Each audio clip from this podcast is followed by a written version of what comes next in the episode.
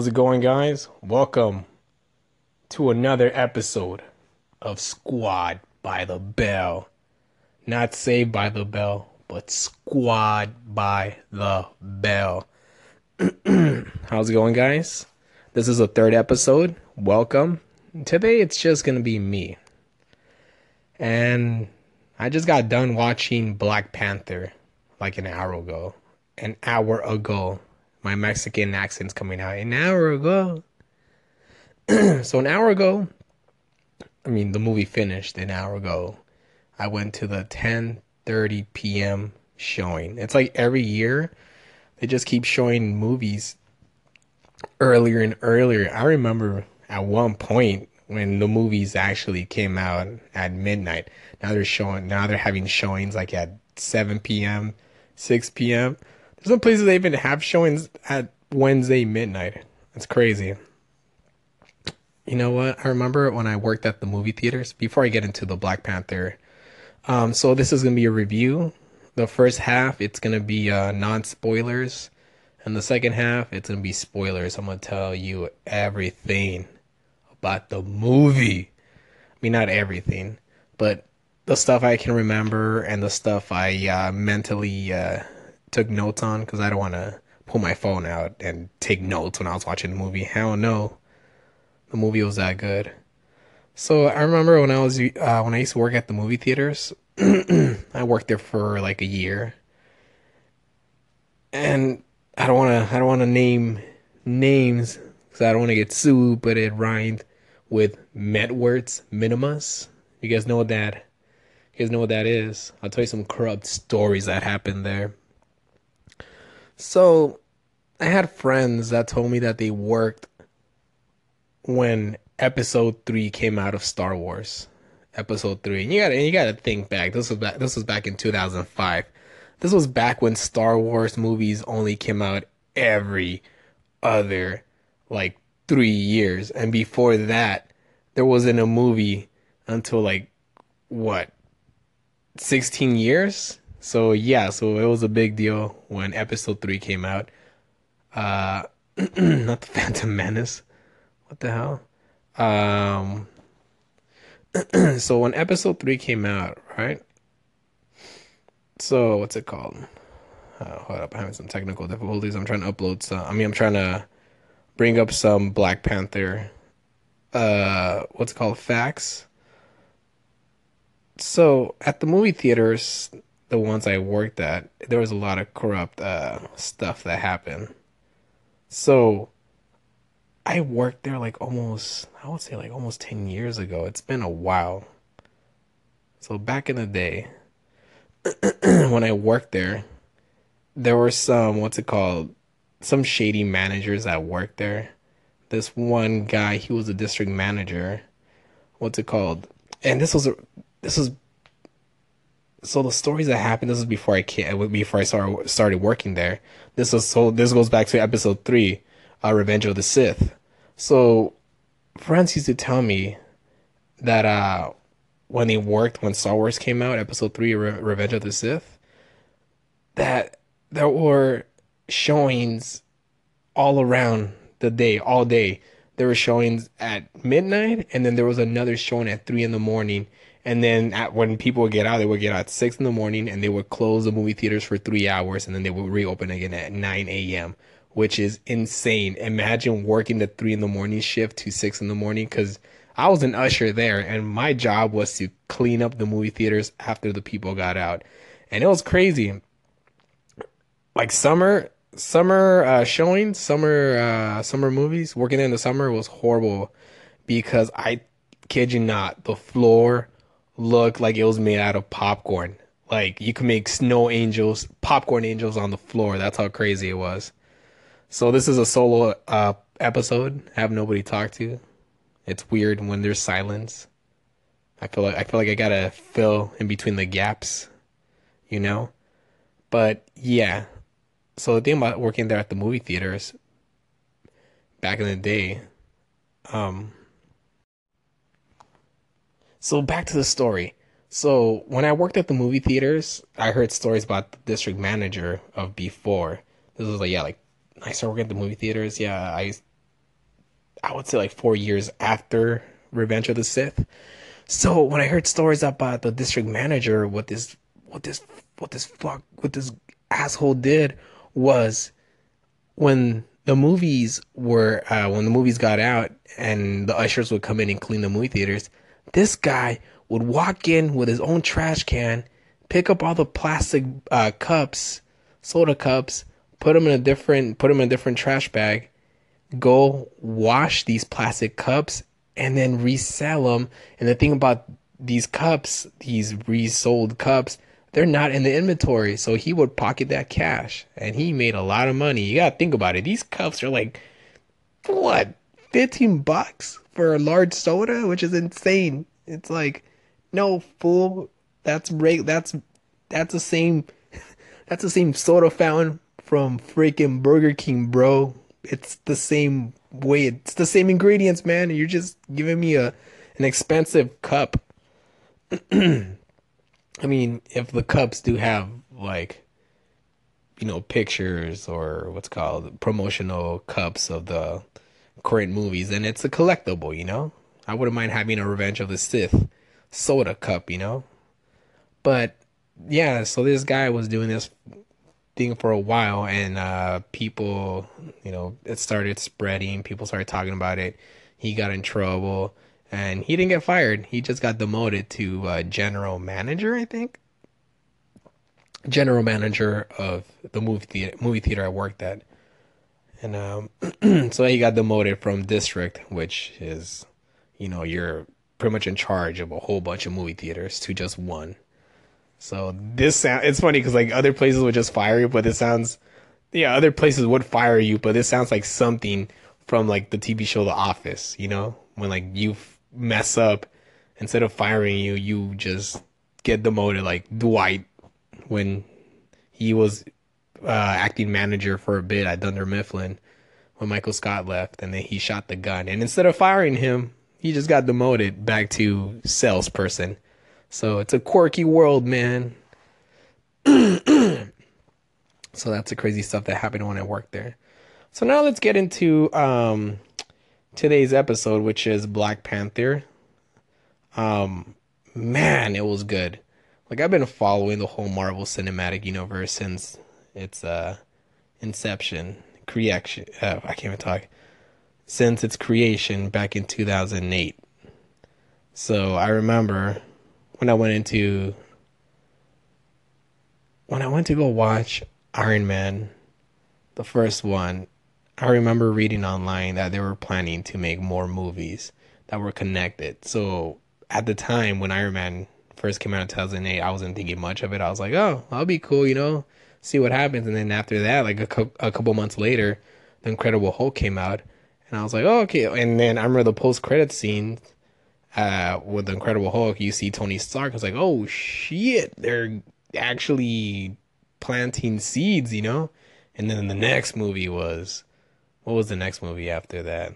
Oh, Iron Man two, and then after that, uh, it was Captain America, and then was it no no, yeah Thor, and then it was the Avengers, but after so many movies, I'm just so invested in Black Panther. Let me tell you, it's got a 98% score on Rotten Tomatoes. That's insane. And I do agree, it was such a good movie. It's got so many twists. It's got so many, uh, what's it called? so many twists. It's like a M. Night Shyamalan movie, man. The plot twist. You don't see these coming. So let's see. Okay. So yeah, it's got a 98% on Rotten Tomatoes, a 7.5 out of 10 on IMDb. Those bastards, and an 87 on Metacritic. Metacritic. So yeah, okay. I don't want to get into spoilers yet. So let's read some stuff. so, of course, we all know Black Panther's first appearance was in uh, Captain America Civil War, which is pretty. So, when Black Panther made his first appearance in the Marvel Cinematic Universe, I remember I was like, this, before I was like, wow, this guy's badass. Like just the actor, Chadwick Chadwick Boseman, he's such a good actor. And I swear to God, I thought he was like born. At least I thought he was either British or he was actually from Africa because his accent was very good and he was very convincing. It's like, whoa, okay. And then when I heard him speak regular English, I'm like, really? You just hire an American to do this? Because I'm so used to now people hiring British actors, like freaking um, what's his name, like Tom Holland, Idris Elba. You know, these guys are so good. It's like, man, you they need to hire more British people. But Chadwick Boseman, such a good actor. Uh, what's it called? And just that scene, that first scene where he wears the Black Panther suit in Civil War is dope. You know, when he's uh, when he's chasing uh, Bucky, the Winter Soldier. So good. and after that, I mean, even like when you watch like um Age of Ultron, or even before that, just like the seeds are planting about Wakanda and what's it called, uh, Doctor Claw, Ulysses S. Claw. And you're just like, as a fan, you're just like, oh man, they're setting some, they're they're getting ready for a Black Panther movie. I knew that. And for you people who are unfamiliar with Black Panther, I know what's it called? A lot of people were asking, like, wait, is Black Panther, is he like, okay, does he have superpowers? What's going on? Because he just jumped off that big old bridge in that scene in The Winter Soldier and he runs hella fast. And the suit is vibranium. It's bulletproof. It's one of the strongest metals in the Marvel Cinematic Cinematic Universe. So there is an herb, like a like a pink flower. Uh, in the comics, you can read this. This this is in spoiler spoiler area yet.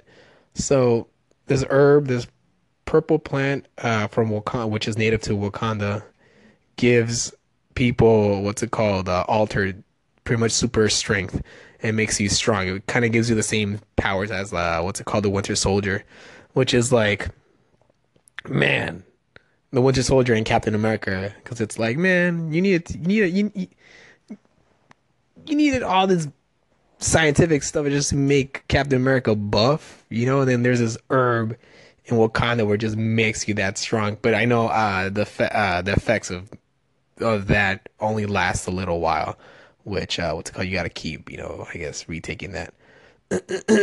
but if you think about it, Captain America, the first Avenger, it's pretty much a movie about freaking. It's a movie where freaking um, Steve Rogers gets swole. That's the whole concept of the movie. It's like you want to see Steve Rogers get swole. This is a movie about how Captain America got swole. So Man, I know uh, Black Panther is actually uh, setting records because Black Panther arrives. Let's see, there's a little headline right here. Black Panther arrives Thursday previews, uh, pacing around 25, 250 million. Really? Is that right? Okay. Because I mean, I know, oh my gosh. Okay, so so this is just tonight. This is just Thursday night. This isn't even the weekend. Thursday night, right here. Wow. So earlier tonight, sources were spotting the movie between 22 million to 24 million just on Thursday night. That is crazy. And now the thinking is that the Ryan Coogler directed movie about Marvel's black superhero T'Challa will clear 25 million Black Panther, whether beat or tie with Captain America: Civil War, which is also 25, and the best second best Marvel preview ever behind Avengers Age of Ultron, 27.6 million. Wow. I wonder. Okay, so I'm trying to see, you know, like what's going to be the box office take for the whole weekend. So they're saying that, wow, okay, so Black Panther continues on this pace. It's looking like at 65 million for Friday, including Thursday. Oh shoot. So it's looking like 161 million to 180 million dollars for the weekend, which I can see that for sure. Wow. That is insane. That's a lot of money because like like right now the movies are pretty much uh, ranging from like 110 million to like around there. Yeah, yeah. I mean, yeah. It's crazy because like now, like looking at movies now, how they're made and how like the box office, like back in the day, like 600 million or 500 million at the worldwide would be such a financial success. But back in the day, but now, then this is probably even like 10 years ago, but now it's like movies are movies are expected to hit like close to a billion now where it's like if you hit 500 million it's like ah i guess you know? But now it's like you need either 900 million to a billion. It's insane. Like even thinking how like justice league ended up at almost 700 million worldwide and it's considered a flop. I mean you gotta you gotta take in consideration how much how how high the budget was for Justice League, which was half of that. And then again, you know, you don't know how I'm pretty sure they did pretty well with merchandise, you know. DC they did pretty well. Okay. So this movie it's very entertaining from beginning to end. Just the music choices. I feel like besides uh Guardians of the Galaxy, like this movie has a really good soundtrack because like besides like if you think of other marvel movies from the marvel cinematic universe they don't really have a good soundtrack it's mostly just its own uh they have their own people doing the score you know where it's like i'm trying to think i mean iron man 1 and iron man 2 they did have uh, what's called iron maidens uh, I don't know. Iron, not Iron Maidens. I'm, I'm saying Iron Maiden because of the Iron Man song. No, it's uh freaking Judas Priest. I'm pretty sure. I sound like I feel like such a dumbass for not for not knowing. I know.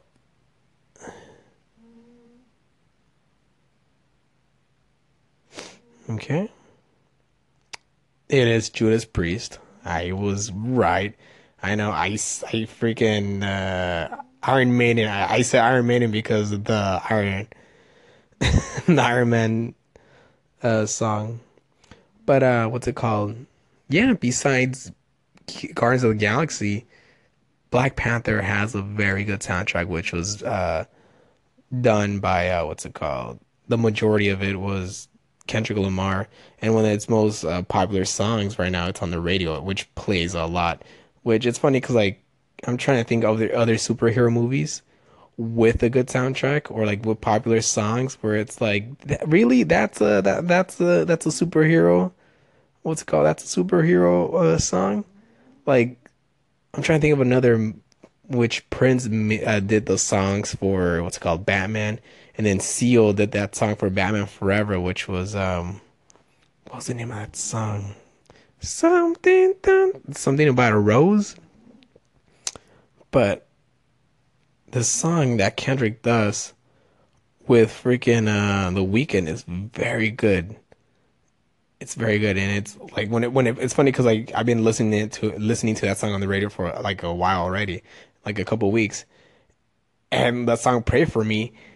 And when I heard it in the movie, I was like, "Oh, yeah, this this is the song." You know, pray for me. But um, yeah, like I said, good soundtrack, and just the story, and just how what's it called?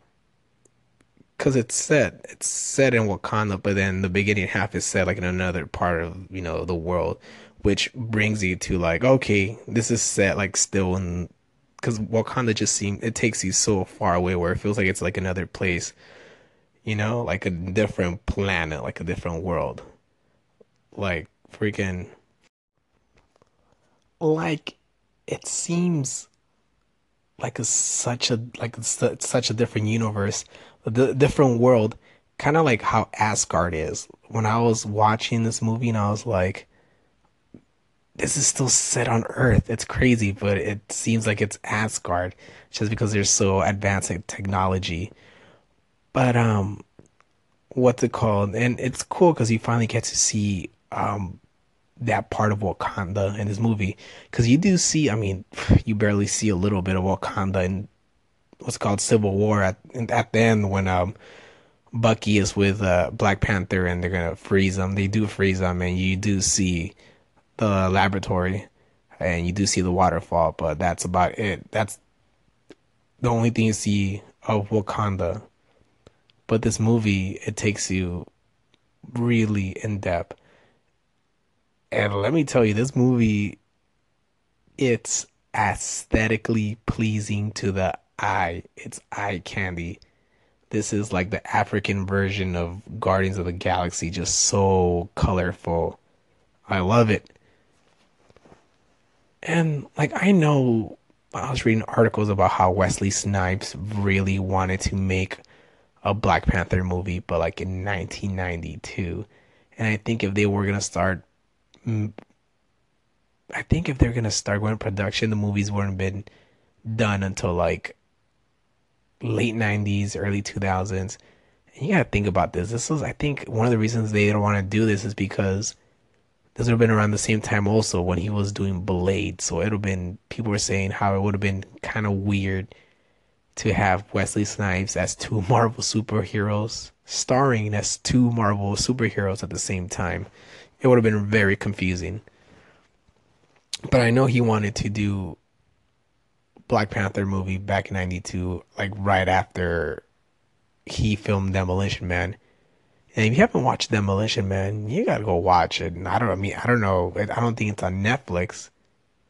I'm not sure if it's on Hulu Plus. But if you can't find it, go to a thrift store and find it on VHS.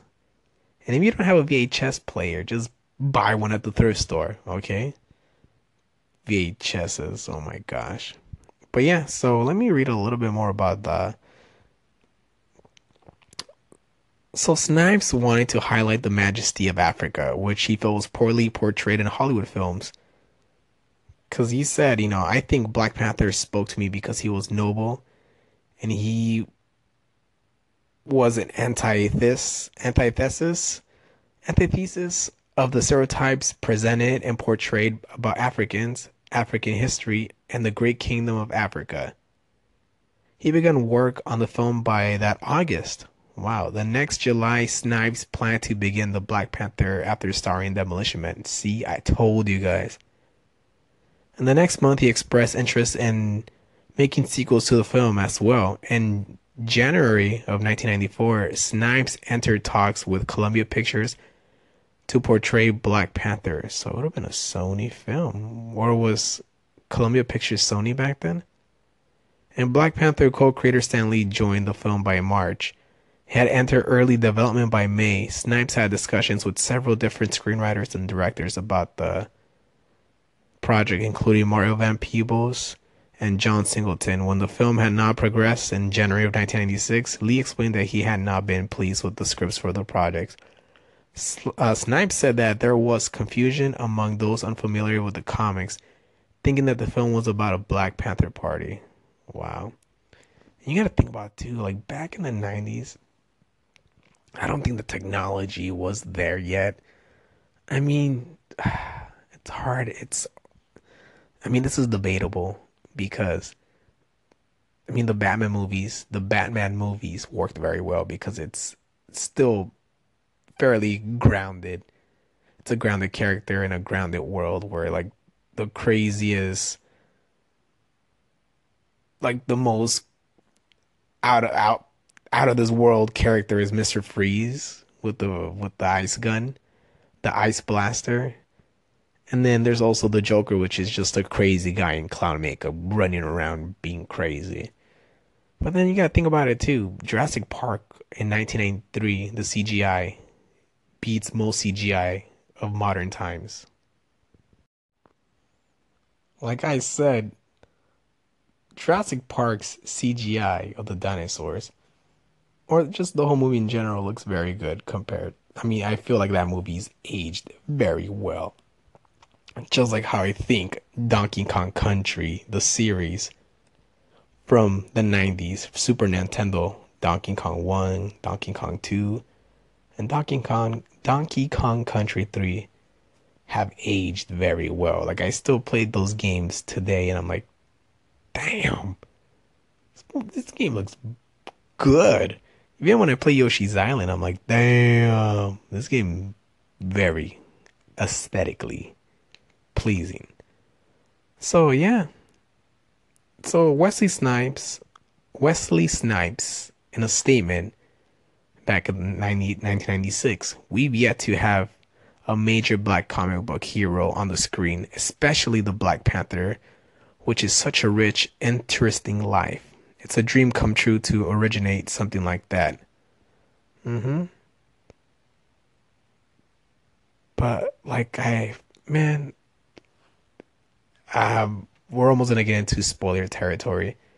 Such a great movie. I've never like I've read the articles and a lot of people have said it. It's like nothing I've ever seen before.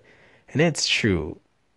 Like this is like the first actual black superhero movie like on a on a big scale like this on such a high caliber because i mean there was the blade movies but it's nothing like this where it's just pretty much all black cast.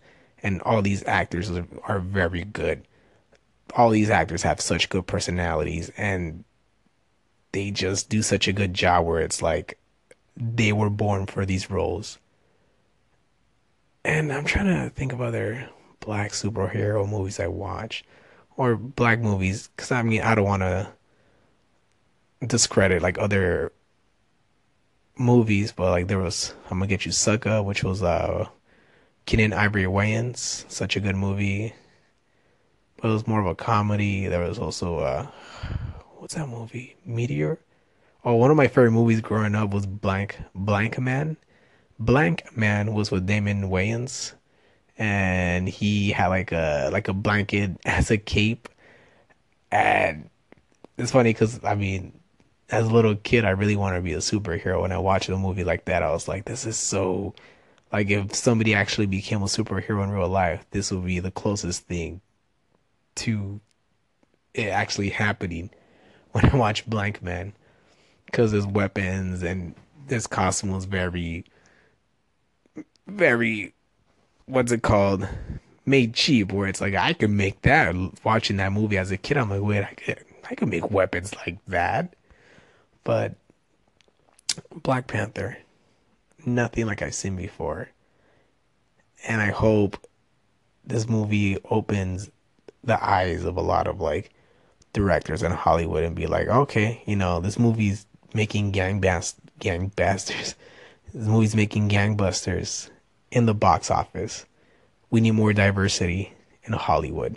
And hopefully this is, you know, the beginning of the first of many, you know, to set a huge trend like this in Hollywood because hey man, the world's changing and me as a as a minority, as a Mexican American kid, I want to see different people on the screen.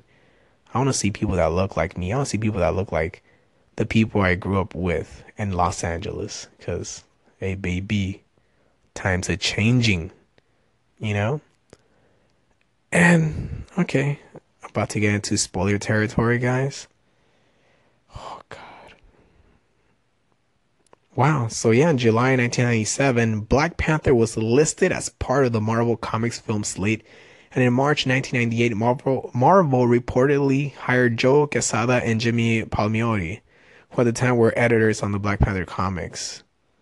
So yeah, it fell through and it just they decided to focus on Blade. And like all these directors, like Ryan Coogler, like at this time Ryan Coogler was just the kid. Like in the nineties. He was probably like a not even a teenager. Like he was very young. Ryan Coogler is very young. For him to uh, have accomplished this much in Hollywood, it's fucking awesome. It's freaking cool, man. All right, guys. Spoiler territory. So if you haven't watched the movie get out, go watch the movie. If you don't have money to go watch the movie, sneak into the movie theaters. Okay, when I used to work at the movie theaters, I snuck in a lot of people. I snuck all my homies in. I remember that shit. And even after I quit, wait, did I get fired or did I quit? I don't remember. I don't even remember, man. I've had so many jobs where it's like before I did comedy, I've just had so many jobs. I've gotten fired, or as like to, or as I how I like to think of it, uh, I got promoted to customer. Okay, I didn't get fired. I got promoted to customer.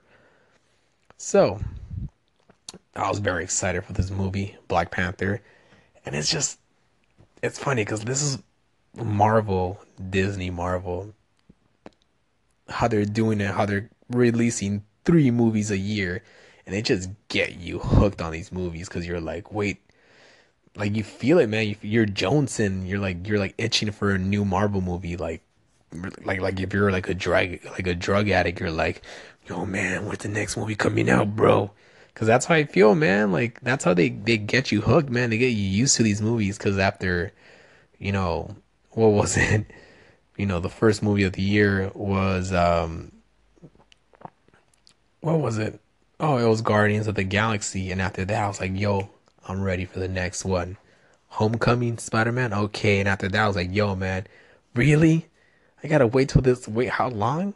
Thor? Oh my gosh. And then I was, I was itching bad, man. I was like, come on, Black Panther, come out. And now after I'm done watching this movie, I'm like, okay, Infinity Wars, man, can May come anytime sooner?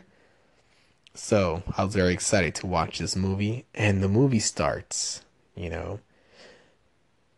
So centuries ago, five African tribes went to war over a because vibra- vibranium, if you don't know, came from a meteor in space. So it's a very strong alien metal vibranium. So that's how the movie starts. Um, they're just telling the story how vibranium got to Wakanda and how it's pretty much integrated in the soil of Wakanda. So it's part of the land. And the way it opens up, it's so cool because the movie opens up all after that. Because, uh, okay, so a lot of people think that Wakanda is a third world country, but it's it's a front. They they're very advanced in technology. They're like the most advanced country in the world, and they keep their secrets from the world because they don't want people coming in and ruining, you know, ruining their country and just what they what they've built over the centuries. So it's kind of like a there's like a cloak over uh Wakanda, kind of like how the mascara and Wonder Woman, kind of like that. You know, you can't see it from far away, but once you enter the force field or like the, yeah, the invisible uh, wall or barrier, you're inside Wakanda. From like from the outside, it looks just like a forest, but when you get close enough, boom, you're in. You're in Wakanda. You're like, whoa, shit, this is a city, you know. And after that scene, we go uh, to. Uh, 1992. So it's set in Oakland, California. While on an undercover assignment in Oakland, California, Prince N'Jobu became convinced that Wakanda's isolationist policies had done more harm than good and about to share its technology with people of African descent around the world in order to help them conquer their oppressors. So, Prince and is uh, T'Challa's father's brother. So he goes to Oakland because like he just wants to help people, like you know other, you know, other black people, other brothers. He wants to help them out. You know, people that feel oppressed, and he's like, "Yo, we have this technology in Wakanda, and we need to share this to help other people out." So, yeah. So N'Jobu enlisted black market arms dealer Ulysses Klaue to infiltrate Wakanda and steal a cache of vibranium. So the thing that sucks is N'Jobu helps out Ulysses Klaue, which is one of the bad guys in Age of Ultron, who steals a lot of vibranium from Wakanda. You know? Okay. So his older brother King T'Challa, which is Black Panther's dad. King T'Chaka, not T'Challa, King T'Chaka learned of this from another undercover agent in New N'Jobu's partner Zuri, and confronted N'Jobu when N'Jobu attacked Zuri. T'Chaka reluctantly killed him and ordered Zuri to lie that N'Jobu had disappeared and they left behind his American son Eric Stevens in order to maintain the lie. So Eric Stevens grows up to be Killmonger, which is Michael B. Jordan. Michael B. Jordan, man, he's like one of my favorite actors right now. Killing it. Killing the game, man. Plays such a good, what's it called? Um, Creed, Creed's son, and uh, Creed the movie, which is a spin-off of Rocky Balboa. Man, those Rocky movies are like my favorite. Growing up, cause my first language it's Spanish. My first language, so I didn't learn English until I was like four. So when I used to watch the Rocky movies, they used to be in Spanish, and it's funny because for the longest I thought that Sylvester Stallone only spoke Spanish. So the first time I saw the Rocky movies in English, I was like, "What? This fool knows English too? Damn, bilingual, bilingual, bilingual, bilingual." So yeah, and the cool thing about this movie, cause like the the second scene, what's it called? It opens up in Oakland, California, 1992, and you hear from the distance, you hear a Too Short song, and I'm like, this is so cool because Too Short from the Bay Area, Oakland, and then they play a Too Short song. It's like never in my wildest dreams I would have like thought I heard I would have hear a Too Short song in a Marvel movie, you know, because it's like this is the same guy that you know blow the whistle, do do do do I need a freak to hold me tight. I need a freak every day and every night. Something, something freak, something, something. Okay. But yeah, too short, you know, so it's cool. Like, man.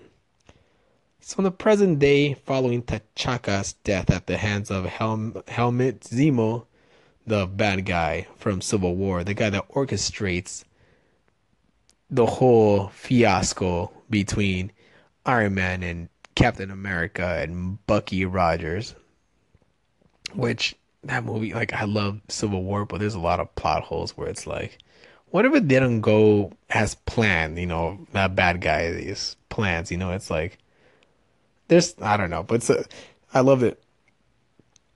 So T'Challa returns to Wakanda to assume the throne after his father has died. He and Okoye the leader of the Dora Milaje fighting force, extract is his ex-lover Nakia from an undercover assignment so she can attend his coronation ceremony, along with his mother Ramon Ramonda and younger sister Shuri at the ceremony. The Jabari tribe's leader Mbaku challenges T'Challa for the crown, but the T'Challa defeats Mbaku in a ritual ritual combat, which is a cool it's a cool scene, man. It's like it's dope. Like, man, you, I I could I could describe this movie as much and as detailed as possible, but you guys gotta go watch this movie. So when they're fighting, they're fighting like by a waterfall, and then up in the mountains you see all the all the tribes from Wakanda just cheering the fight. It's kind of like it's like ultimate fighting, but like, but like in a waterfall. You know, it's crazy. It's like World Star. World Star, Wakanda Star. Well, what kind of a condom does Black Panther use? A, wa- a Wakandom. Get it? A Wakandom. Okay, guys. Don't if you if you're gonna steal that joke, give me credit. You know, when you're hitting on a girl, be like, "Yo, what kind of condom does Black Panther use?" Uh, a Wakandom. Martin Rizzo. 2018 baby or girls when you hit on guys or guys when you hit on guys or girls when you hit on girls hey it's 2018 man you do who you want to do you know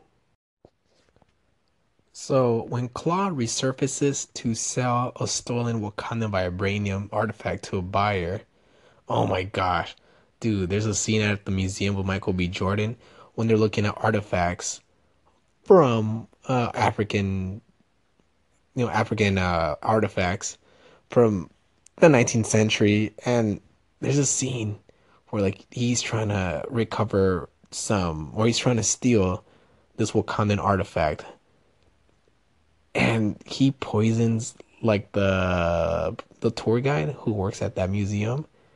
Dude, it's I can't explain. You gotta watch the movie, man. I'm doing it no justice by butchering.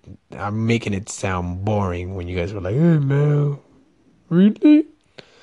So yeah, when Klaue resurfaces to sell a stolen Wakandan vibranium artifact to a buyer in Busan, South Korea, T'Challa is closest friend W'Kabi, who lost his parents as a result of Klaue's actions, urges him to bring Klaue to justice. T'Challa Okoye and Nakia go to the underground casino where the deal is taking place. Yo, that's like that's the nightclub where they're playing the Kendrick song, you know, and The Weeknd song, "Pray for Me," and I was like, yo, I need to go to Korea just to go find that freaking nightclub, you know. I was like, real, this is a dope ass club.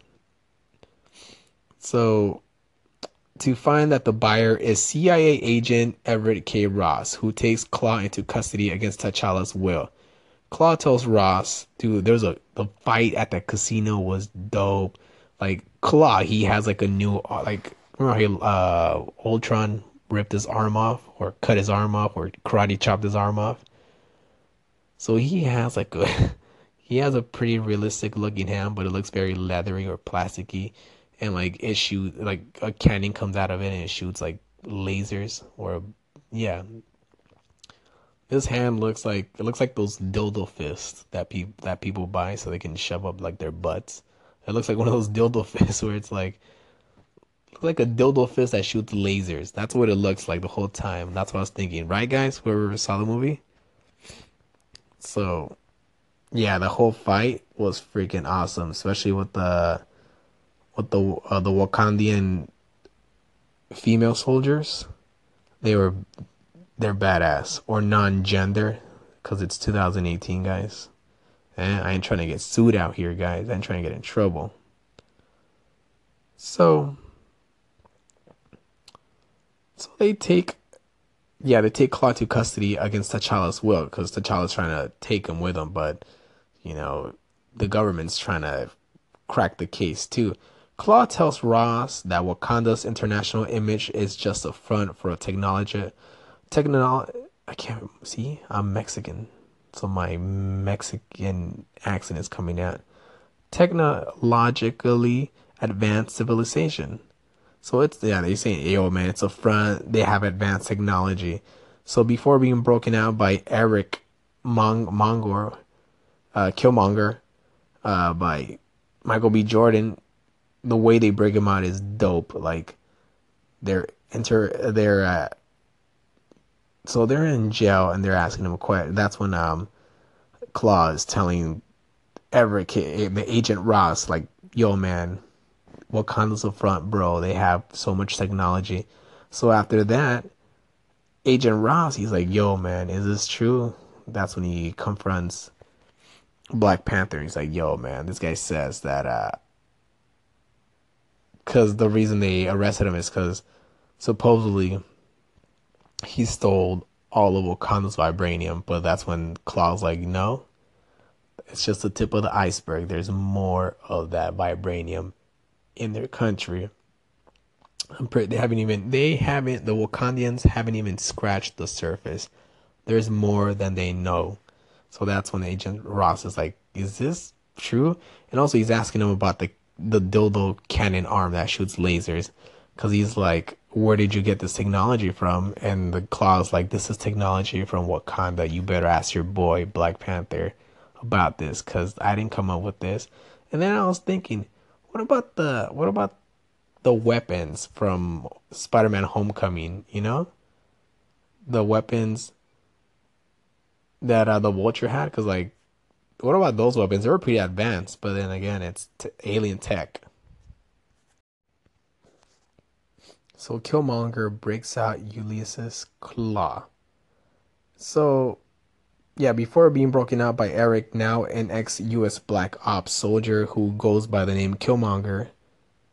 So Ross is seriously injured during the attack. He gets shot, man, he, during the attack, and T'Challa decides to take him to Wakanda where their technology can save him rather than pursue Klaue.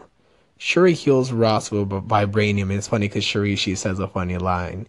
She's like, oh, nice, you're bringing another broken white boy so we can fix. What she's referring to Bucky Barnes, the Winter Soldier, which is funny, you know? So this guy got shot. Man, if like Biggie and Tupac got shot in Wakanda, they still would have been alive because of the technology, you know? Like they would have been cured like in a day. But no, the shitty technology we have here in the United States sucks. So, okay. So, Ross is seriously injured during the attack, and T'Challa decides to take him to Wakanda where their technology can save him rather than pursue Klaue. Shuri heals Ross with vibranium, while T'Challa, see, vibranium, they use it on everything. They use it on clothes, they use it on weapons, medicine. I'm pretty sure they use it on condoms too, you know? Like those condoms will never break. Vibranium condoms, like they should sell that here. What condoms? They'll call them what condoms. Oh my gosh. Okay, so while T'Challa confronts Zuri about N'Jobu, which strains the friendship between them, Killmonger kills Klaue and takes his body to Wakanda as a token, revealing his identity to the tribal elders and challenging T'Challa for the throne, which is a crazy fight, man. Killmonger kills Zuri and then triumphs in ritual combat. So, this is when uh, Killmonger reveals what's called who he really is. And the thing about Wakandan people, people that are in the royal family, they have tattoos and on the inside of their lips. so Killmonger and T'Challa are cousins. So T'Challa's dad, T'Chaka, killed Killmonger's dad. And then Okay, I'm getting confused. Killmonger has a brother in Wakanda. So, yeah. So, Killmonger kills Klaue and takes his body as a token, revealing his identity to the tribal elders and challenging T'Challa for the throne. Killmonger kills Zuri. Oh man, that sucked when he killed Forest Whitaker. And then triumphs in ritual combat. He hurls and defeated T'Challa over a waterfall. So he throws his body over the waterfall. And the reason T'Challa lost was because he was still in shock how freaking Killmonger killed Zuri, you know? So after ingesting the heart-shaped herb to gain the powers of the Black Panther, he orders the grove of herbs to be burned. Killmonger enacts his father's plan and prepares shipment of Wakandan weapons to be distributed to operatives around the world supported by W'Kabi and his army, Nakia, Shuri, Ramonda, and Ross flee to seek the aid of the Jabari, which Killmonger, Michael B. Jordan's like, we can use these weapons and we can conquer the world. And the way they're, you know, the what they're saying is because they're saying how the world is changing and they're kind of catching up in technology because of the alien tech they have all around already from uh, what's it called? The alien tech from homecoming which came from the the aliens in avengers 1 which is uh the tachari tachiri the Ch- chatiri chatari the chatari there you go. Chitauri advanced weapons. So they're like yo they're gonna catch up with our technology technology and they're gonna conquer us. So it's better for us to conquer them while they still don't have this technology and let's do it right now. And that's all that's all of Killmonger's uh, plans. At the home, see, at the home of the Jabari tribe, the group find a comatose T'Challa, rescued by the Jabari in repayment for him sparing M'Baku's life. So they find T'Challa because he fell off the waterfall, and they find him in a coma in the snow, a la Captain America, you know. So healed by a heart-shaped herb brought by Nakia, because Nakia she stole the piece of herb before crazy Killmonger burned all the herb. I don't know why. I'm pretty sure that herb works. Like if I was Killmonger, I would just sell that herb. Be like, yo, man, this shit gives you superpowers. Does it give me boners? It might give you boners. I'm pretty sure it's better than Viagra. You know what I think about? Like Wolverine, he regenerates. So that means when he smokes those cigars, he doesn't get cancer because he just heals. Or I'm pretty sure like right after he right after he ejaculates when he comes, I'm pretty sure he can get a boner right away because he just heals right away. See that's or he can't he can't get any STDs because I'm pretty sure yeah like his his penis would just heal if it gets like herpes or gonorrhea. See these are the things I think about. So okay, so they heal T'Challa with that herb, and he gets a boner. I mean, I don't know. So T'Challa returns to Wakanda to complete his combat with Killmonger because Killmonger, he they he became king by default because everybody thought that he killed what's his name T'Challa, but like it's like yo man, I'm still alive, so you didn't actually uh, win the throne, bro. I'm still alive. So so he comes back to combat Killmonger, who is now wearing a Black Panther armor of his own, which looks pretty cool. It's gold and black. Shuri Nakia Okoye join Dora Milaje and Jabari in W'Kabi and his army while Ross remotes pilots Ross remote pilots a jet to shoot down the planes carrying the weapons before they have to leave the country. So Agent Ross, he's kind of he sits in a. It's more of a. It's like a spaceship, which sim- simulates. It's it simulates. He, it's a spaceship where it simulates like a real an actual spaceship that he's controlling. So he's not actually in the spaceship. So he's controlling the spaceship from the inside of the the layer of Black Panther kind of how they did it in uh, Guardians of the Galaxy with the gold people. What are their names again? Damn it, the sovereign sovereignty people. So they're not really in the spaceship. So that's what he does. So he's taking down these spaceships before they take the Wakanda technology around the world to be distributed. So, what's it called?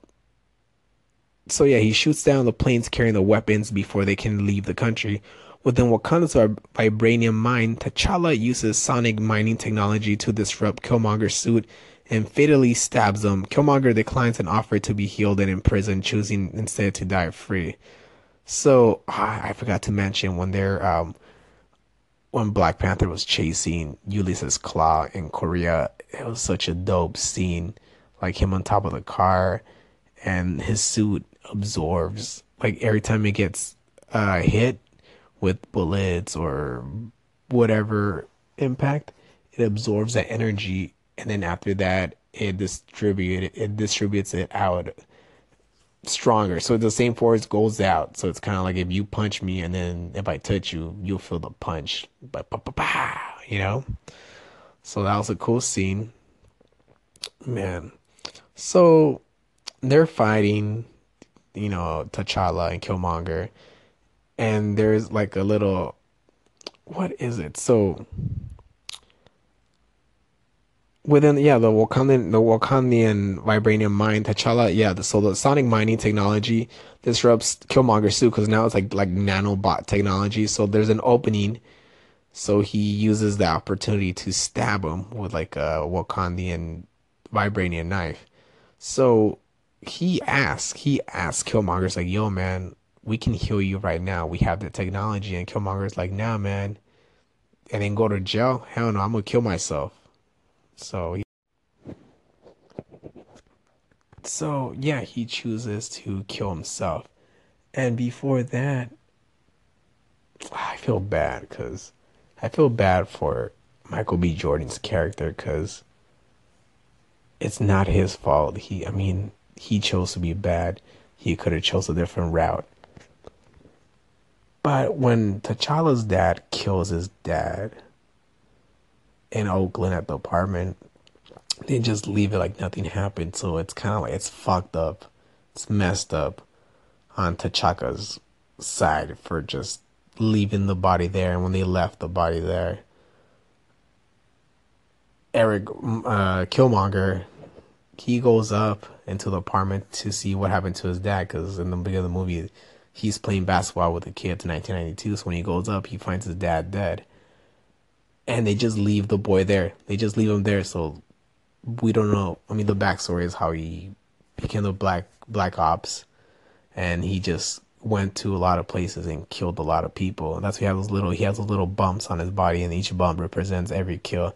So he was made that way. It's like you feel bad for his character because he was left alone. And like we don't know what happens between that and when he was like a teenager when he joined uh, what's it called the army because it's like as a young kid in Oakland like what ha- did you you got adopted and you went to it's crazy but like his father used to tell him a lot about Wakanda how Wakanda is such a beautiful country and he's gonna take him there.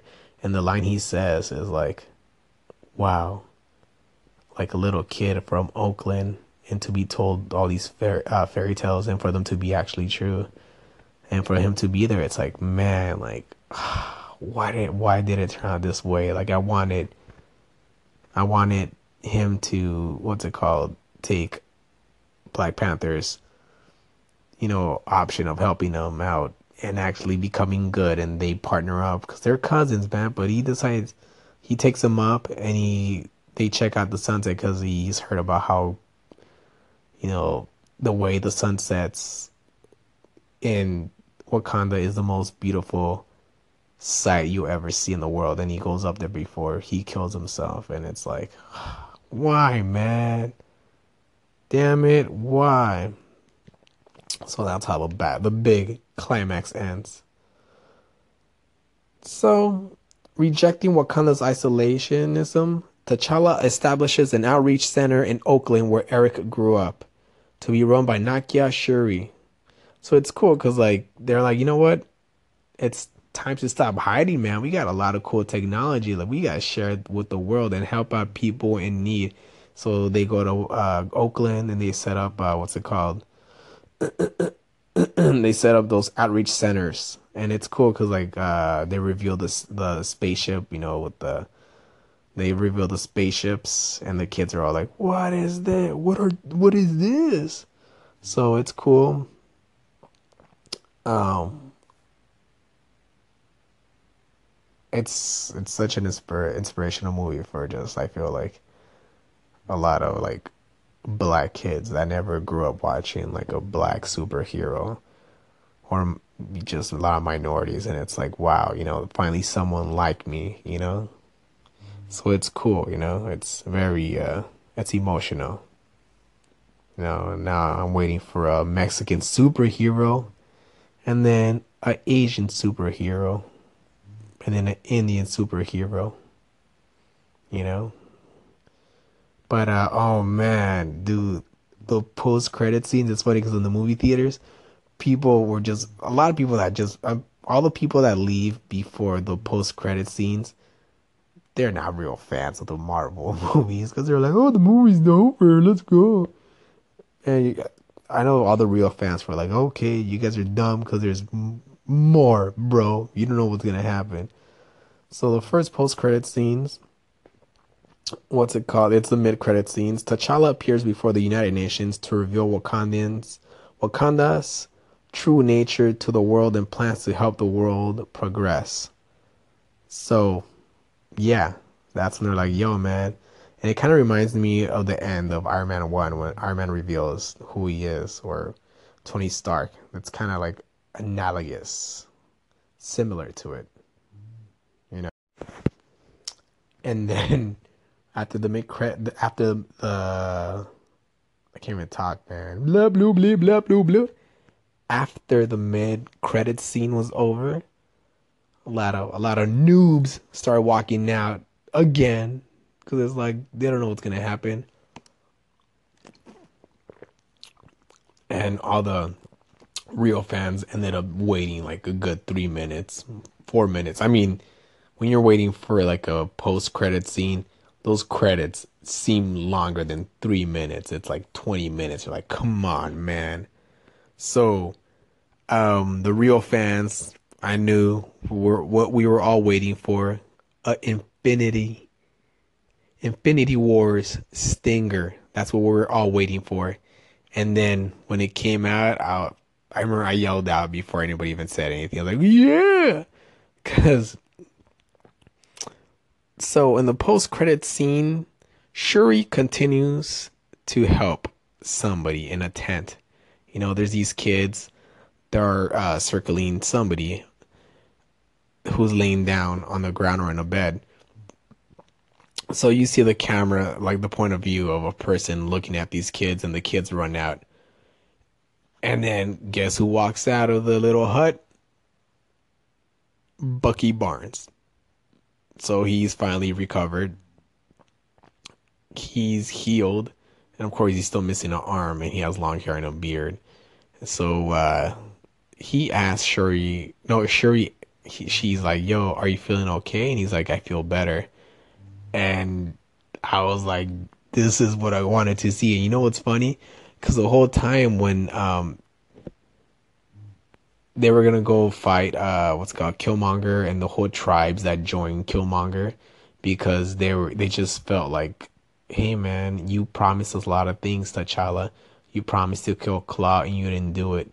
So a lot of these people are loyal to their country. So whoever took uh the throne, uh, what's it called? They become loyal to that person because it's like this is still the country that we uh, respect. So it doesn't matter who takes the throne, even though we might not agree, even even though we might disagree with what you're saying, but you are still the king to our country. So that's why they a lot of them still a lot of them still what's it called? They still obey Killmonger. But the whole time when now when they're battling out, when they're battle battling it out, I was like and then when they thought T'Challa was dead, I seriously thought that they were gonna go and unfreeze Bucky Barnes for help. And I was like, that'd be so fucking cool. But I was like thinking, they're not gonna do that. You know, this is like, why would like an all black superhero movie, why would they go ask the white person for help? You know, it's like, nah, man, they can do this on their own because they got te- the technology. But it's still, I was like, oh man, are they gonna are they gonna do that, or is Killmonger gonna wake up Bucky Barnes and try to brainwash him, which was like. But yeah, but after that, after that post credit scene ended, everybody was just like, "Yeah, hell yeah!" So now we gotta wait three months. That's a long time, man. I'm gonna freeze myself like Bucky Barnes in the refrigerator, so nobody wake me up until May something. So yeah, man, I'm excited, and that was my review. So my review I give it a 10 out of 10. Five stars out of five stars. Five tacos out of five tacos. You know, uh, two toe, two toes up. One erection up because I only have one erection up. Two hard nipples. And yeah, it's a good movie. It's a good time, and I'm gonna, I'm gonna go watch it again. I like, I don't know but average I watch every like this year every Marvel movie like four times four times each movie. Like I saw Thor Ragnarok like I think like four or three times. Homecoming like around the same, and then same thing in Guardians of the Galaxy. Like I got so tired with watching because I watched Guardians so many times where it's like it's on Netflix. I'm like, man, I watched it so many times, but I'm gonna watch this movie again this weekend with my nieces and nephews, and again and then again. But yeah, guys, um, thank you for tuning in. So this is uh this was a solo podcast of just reviewing the movie. So next episode, more fun stuff for sure. So the reason I did this podcast alone is because I only want to go watch it with my girlfriend. And none of my friends haven't watched it yet, so it's like I can't do a review podcast about this movie with them because they'll be like, oh, we haven't seen it yet. So hopefully the next review, uh, movie review, me and my friends watch it together so we can all have a discussion. But uh, the next Saved by the Saved by the Saved by the Squad by the Bell podcast episode will be a regular one with me and my friends just goofing around, which I tried my best on this one to be as funny as possible, which hopefully I did okay and hopefully you guys like it. But uh stay tuned next time and thanks guys. Subscribe, tell your friends about this, comment, uh, let me know what you guys want to hear about, what funny topics, and uh tell me what you thought about the movie. And uh okay guys, see you guys next time. Lates. Lates. Lates.